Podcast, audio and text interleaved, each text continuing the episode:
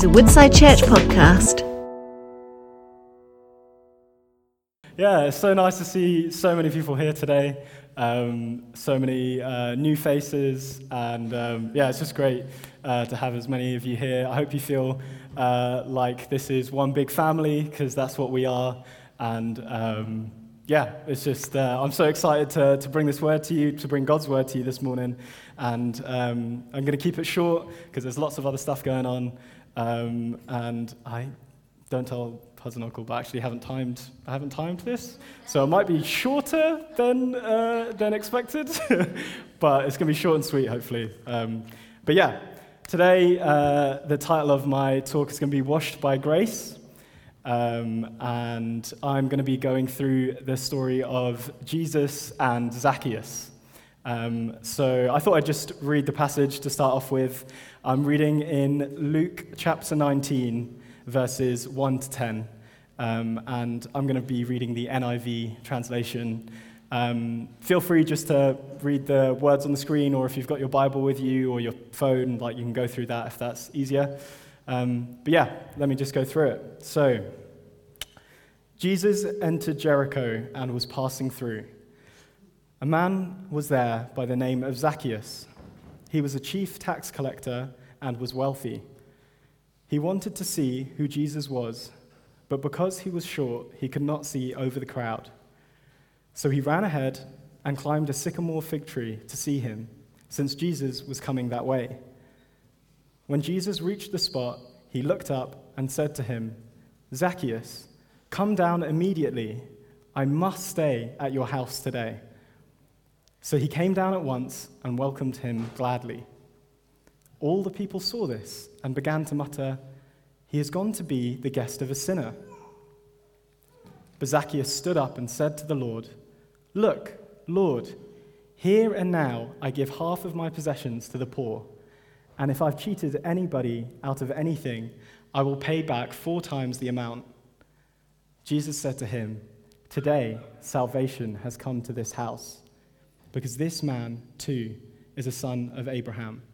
For the Son of Man came to seek and save the lost. So, who is this dude, Zacchaeus? Um, it says here he was a tax collector, but what does that mean? Um, back in those days, the tax collectors were considered to be like the worst of the worst.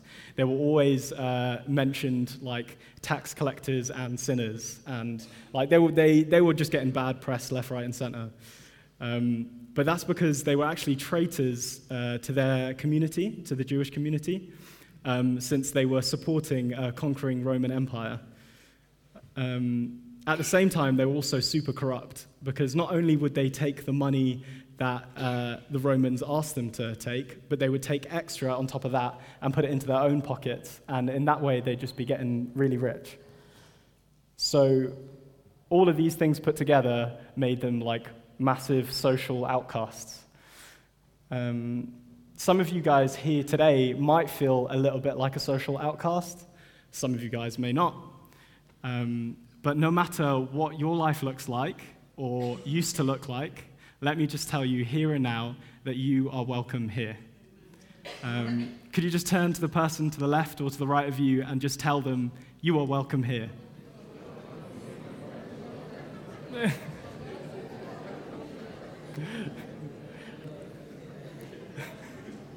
you are so welcome here, each and every one of you. God loves you, and we, the church, love you. So, in the story, it said that Zacchaeus wanted to see who Jesus was. Zacchaeus was really curious at who this man was. And news would have been spreading throughout the region of this man, Jesus. Um, so Zacchaeus decided, okay, I'm going to see who, who this guy is. I'm going to see what he's about. So he goes and climbs up the tree. Um, so, now, so now imagine in the story, Jesus is walking along. He's, he's walking along. He's waving at the people. I, I don't know if Jesus waved at the people. He probably did cooler things than that. But yeah, he's walking along. He probably walks better than this as well. But then, and then and he, he stops he looks up and he goes, Zacchaeus, come down. I want to come to your house today. Now, imagine the shock on Zacchaeus' face as Jesus looks at him and calls him down. Not only did Jesus knew, know that he was just hiding up in the tree, but he also knew his name. I think in that moment, then and there, Zacchaeus would have known that this was more than just a man.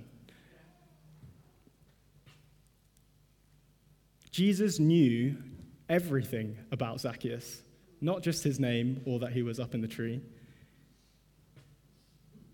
Jesus also knew that the reason Zacchaeus was in the tree was not only that he was short, okay, he was short and he couldn't see, but he also knew that the reason why he might have been up there is because uh, Zacchaeus was trying to be away from the crowd because of his, uh, his guilt and his shame, and because you know, he felt like an outsider.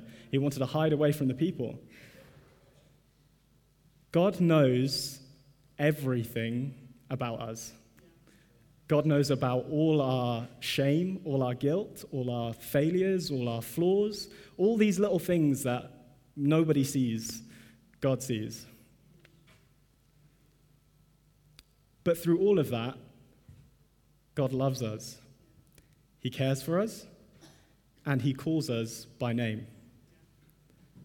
Through experiencing the love of Jesus, Zacchaeus turned his life around immediately.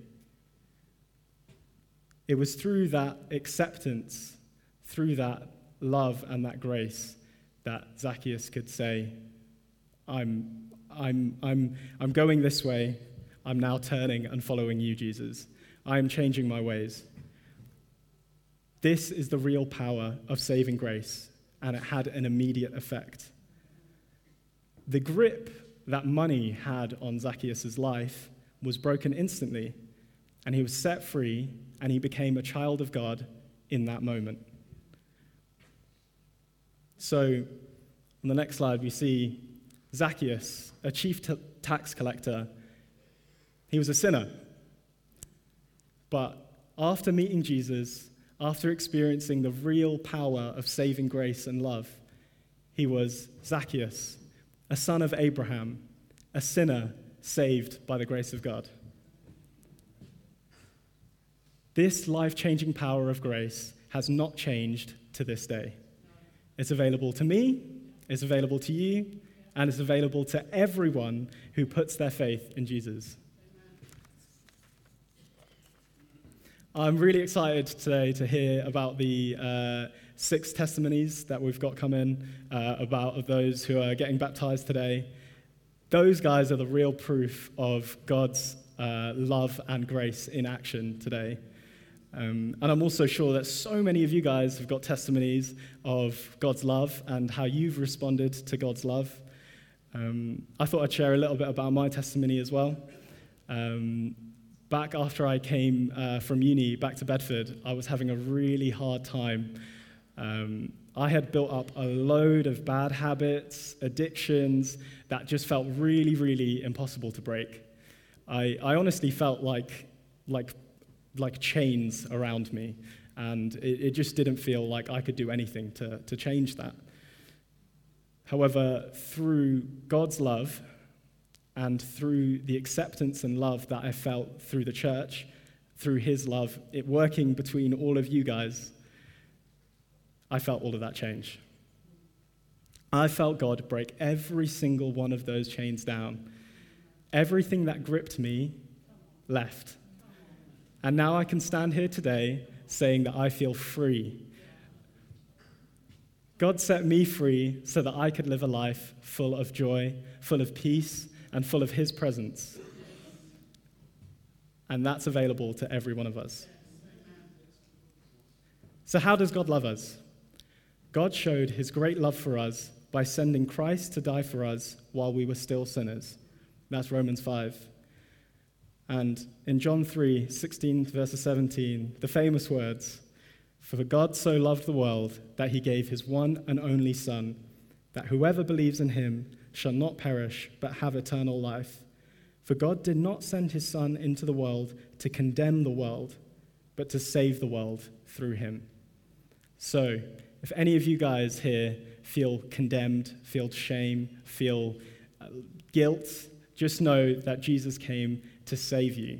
He didn't come to condemn you, He came to bring you in into His family. So, to summarize, Zacchaeus wanted to see who Jesus was. Jesus knew Zacchaeus and called him by name. This power of love and acceptance has an immediate effect on Zacchaeus. So, if you, like Zacchaeus, are intrigued at who this Jesus is, know that he is calling you by name today. And he wants to make his home in your heart and bring you into his family. You